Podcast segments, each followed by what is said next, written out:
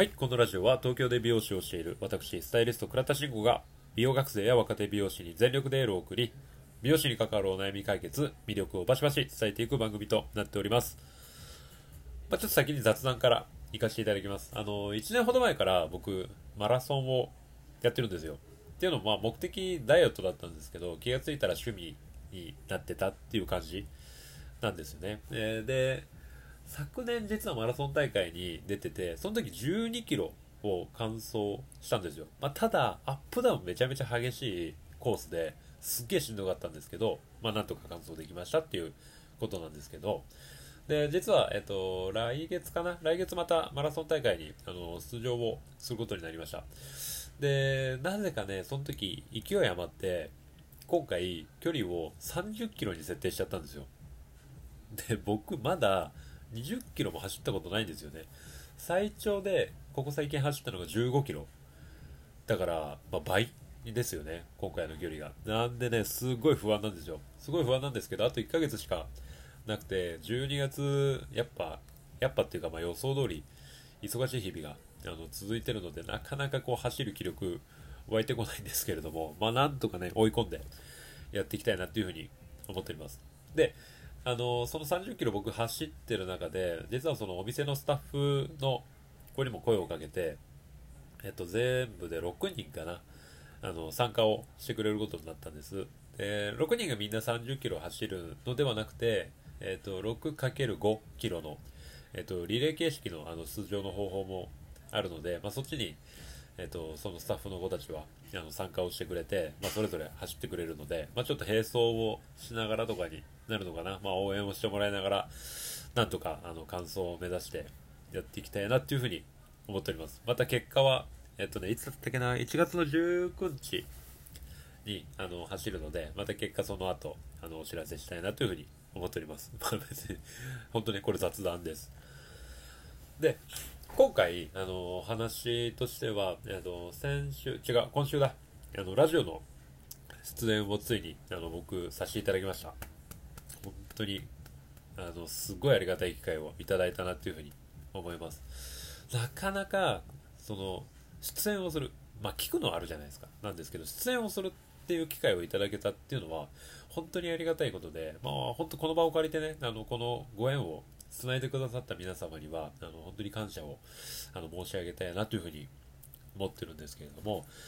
まあ、今回お話をさせていただいた内容としては、まあ、僕のその美容師として、あの、じゃあどういう活動をしてるのかとか、あとはまあ、この、実際やらせてもらっているラジオのそのパーソナリティとして、えーあとは、まあ、この回でもちょくちょくお話出させてもらってるんですけれども、美容ツイサルマガジンっていう、まあ、ウェブマガジンの編集長、編集長業だったりとかっていう部分の、まあ、その、他の活動、美容師とまたその別の活動についての、あの、インタビューをしてもらったような形式になってます。で、まあ、なんか今回は特別この台本とかを作らずにもう直接インタビューいただいたことを、まあ、自分がそのままお話をさせていただくっていう感じでやらせてもらったんですよね。っていうのも、まあ、あんまりこう、用意していかない方が、まあ、自分が実際何考えてて、まあ、どんな活動をしてるのか、どういう言葉で出てくるのかっていうのを、まあ、自分が感じたいからっていうのもあったんですけれども、なんかやっぱその自分がじゃあ、こんな美容師で実際こんなことやってて、えーまあ、こんな人に喜んでもらってますっていうのを言う機会ってなかなかないじゃないですか。まあ、それのアウトプットの場をいただけた、その思考の言語化っていうのを、えーさせてもらった。それをさらに、あの、公共の電波に乗せて発信をしてくれたっていうことっていうのが、なんか、ものすごいことだったなっていうのを、えっと、僕は思ってます。すごいありがたいことだと思ってます。で、今回のは、えっと、まあ、ツイッターライブで、あの、実は配信を一緒にさせてもらってたので、まあ、ツイッター上にちょっと残ってはいるんですけれども、配信が、えっと、12月の22に、あの、配信予定になってますので、そちらもまた、あの、各 SNS でアップをさせていただこうかなと思ってますので、えっと、よろしければそちらお聞きいただければと思ってますので、ぜひよろしくお願いいたします。でね、まあ、今回そういうラジオの現場っていうものに初めて、えー行かせていただいたんですけれども、まあ、こうやって個人でやってるラジオの配信ってもう別に何もないじゃないですか。僕一人で全部やってるだけなので、まあ、本当素人の延長線、まあ、言ってしまえば誰でもできる、えー、ことだと思うんですけれども、やっぱその背景として、えー、公共の電波に乗せてやっぱやってる分、えー、まあ、トーカーの方がいて、それをサポートする、えまあ、音響さんだったりとか、えタイム管理の方とか、やっぱその裏方の、えーと、現場を見れたっていうのが、まあ、僕の中でもう一つの、えーと収穫だったなっていうふうに思っております。なかなか、えっと、その現場の裏側を見れることってないじゃないですか。ね、そのテレビでやってる、ね、そのカメラマンの人、音声の人とかっていうのがいるように、ラジオの現場でもやっぱそういう人たちがいて、そういう人たちがいるからこそ、えっと、まあ、僕たちトーカーっていうのが、まあ、気持ちよくお話ができる。っていうところを、やっぱ、その裏裏側を見ることによって、なんだろう、その実際配信をしてる、じゃあ例えばラジオ聞き流ししてる時も、うん、なんとなくやっぱ感じ方っていうのは今後変わってくるようなあの気はしてるのと、まあ、やっぱそのシンプルに、えー、パーソナリティの方ですよね。インタビュアーの方の話し方だったりとか、え、ー、と、それまでの事前準備のあのところっていうのはすごい参考になったなっていうふうに思っております。まあ、どういうところかっていうと、やっぱその、単純に抑揚の付け方、喋り方の抑揚の付け方だったりとか、えっ、と、そのスピードの部分ですよね。聞いてほしいところ、まあ別にそうでもないところって、まあそれぞれあると思うんですけれども、やっぱそういったところを強調、あの、で、まあ、ものすごくわかりやすくできてるんですよね。声を、あの、声だけで発信をするってなると、やっぱどうしてもその、声のみに、えっ、ー、と、フォーカスが当てられるので、やっぱそこに対しての、うん、いろんなバリエーションっていうのがないと、やっぱまだまだダメだな、僕、まだまだ、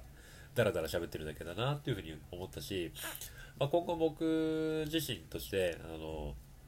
そのコラボトーク、対談会をあの増やしていきたいな、まあ、実際まだ全然できてないんですけども、増やしていきたいなっていうふうに思った時に、やっぱその人のことを事前に、本当ね、下調べをしたりとか、打ち合わせの段階で、えっ、ー、と、じゃあこういう話をしたいからこういうことをあらかじめ聞かせてくださいっていうのを、ある程度用意していかないと、実際じゃあ始まりましたってなった時に、その人の、うん、聞きたいことだったりとか、その人となりみたいなとかっていうのが多分わかんないと思うんですよね。そういったところを、あの、すごい勉強させてもらったなっていうふうに思ってます。で、まあ、絶対、あの、僕のこのラジオパーソナリティとしての、あの、活動の、あの、一環としては、あのまあ、絶対に使える、使えるというか、あの、今後役に立つ、えっ、ー、と、ところだったなというふうに思うので、まあ、ちょっとね、あの、試行錯誤しながら今後もやっていきたいなというふうに思っております。やっぱね、ラジオは楽しいです。本当にこれみんなやった方がいいですね。やった方がいい。まあ別に強要はしないですけど、うん、その思考の言語化で、まあ僕のこの半年、ラジオやり始めてからの半年の、なんかやっぱキーワードになってて、うん、それができるできないで、なんか、や、なんつうのかな、その生活の仕方だったりとか、見える世界がやっぱ全然変わってくるっていうふうに思うんですよね。だし、あ、自分がこういう人間なんだな。こういう人で、こういう感情があるんだなっていうのをできるのがやっぱ思考の言語化ってすっごい大事だと思うんですよ。なんとなく思ったことをなんとなくそのまんまにしてると、やっぱなんとなくでそのままになっちゃって、こうずるずるいってしまう。っていうのがやっぱ僕の中ではすごい世界観が変わったところになるので、まあ本当なんでもいいと思うんですよね。まあこれも何回か多分回であのやらせてもらってたとは思うんですけれども、やっぱアウトプットすることってすごい大事だなっていう風なのを感じた、